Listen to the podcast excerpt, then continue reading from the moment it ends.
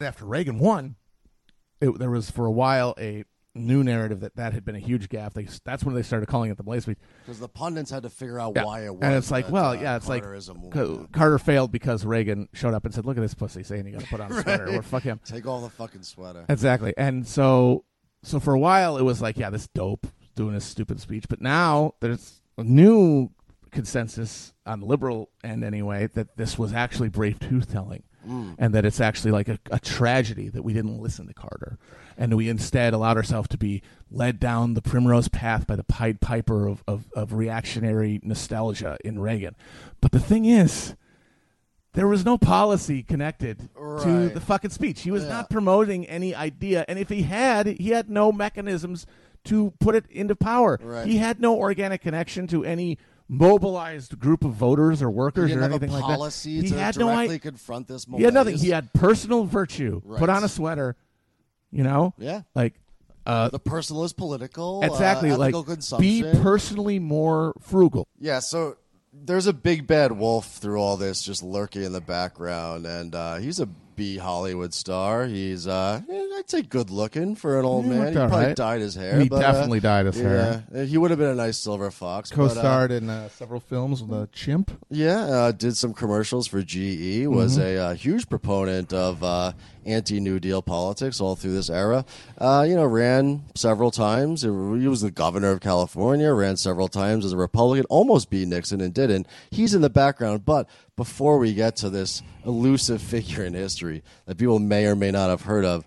Uh, finish us out with like the contradictions within this uh, Carter program for fixing America's problems. Malaise. So the Malaise speech exemplified Carter's pitch to the American people, which a lot of liberals have retroactively justified as this last gasp of moral clarity in the White House.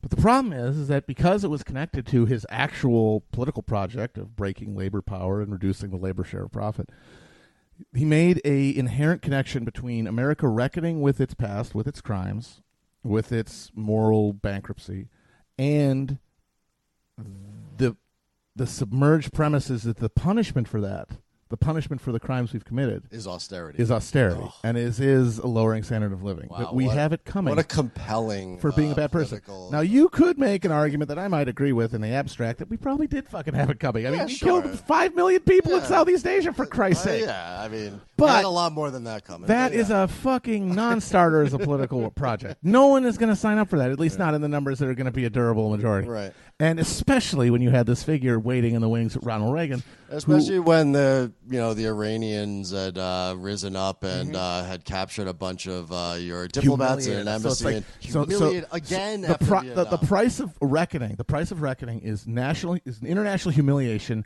and abroad, and then reduced standard of living at home. No one wants to pay that price. Right. No one. No one's going to say, "Give it to me." Other, um, other than probably professional class people who aren't actually suffering the brunt of the economic right retrenchment. because they're a rising class. Exactly. At this The. We're professional mass- class is going up as the Yeah. working class is going down. Right. A lot of their and they're those- represented in Congress now. Yes, a lot of the kids of these working class people went to college and now they're professionals. Yeah, these boomers who were fucking dropping out and Exactly. whatever, Now they all have cushy gigs that are only getting more uh, remunerative while labor is actually falling. And so they are down with that. Probably a lot of them. Sure, yes, we deserve it. We're Punish good us. people. Look what we did in and, the 60s. and, and We're great. and we we should there should be a national penitence, but for people who have actual kitchen table for the, concerns, pe- the people who are are, are uh, contributing to rising inflation, which is the working class, Yeah. which keeps demanding more Oh, and more in their wage grubby, package. grubby, just I demanding. know. Oh, I want to keep my lights Oh, on. I want a more money. Yeah. Eh, it's I'm like going on strike. This is disgusting. Stop. You know. Yeah, and so, but that's no one's. You're never going to get a durable coalition out of that, especially when Ronald Reagan is there to say, "Actually, we never did anything wrong. We're good people." And the unspoken corollary is, then we can all, we should all be rewarded with abundance. Of course, that was never going to happen.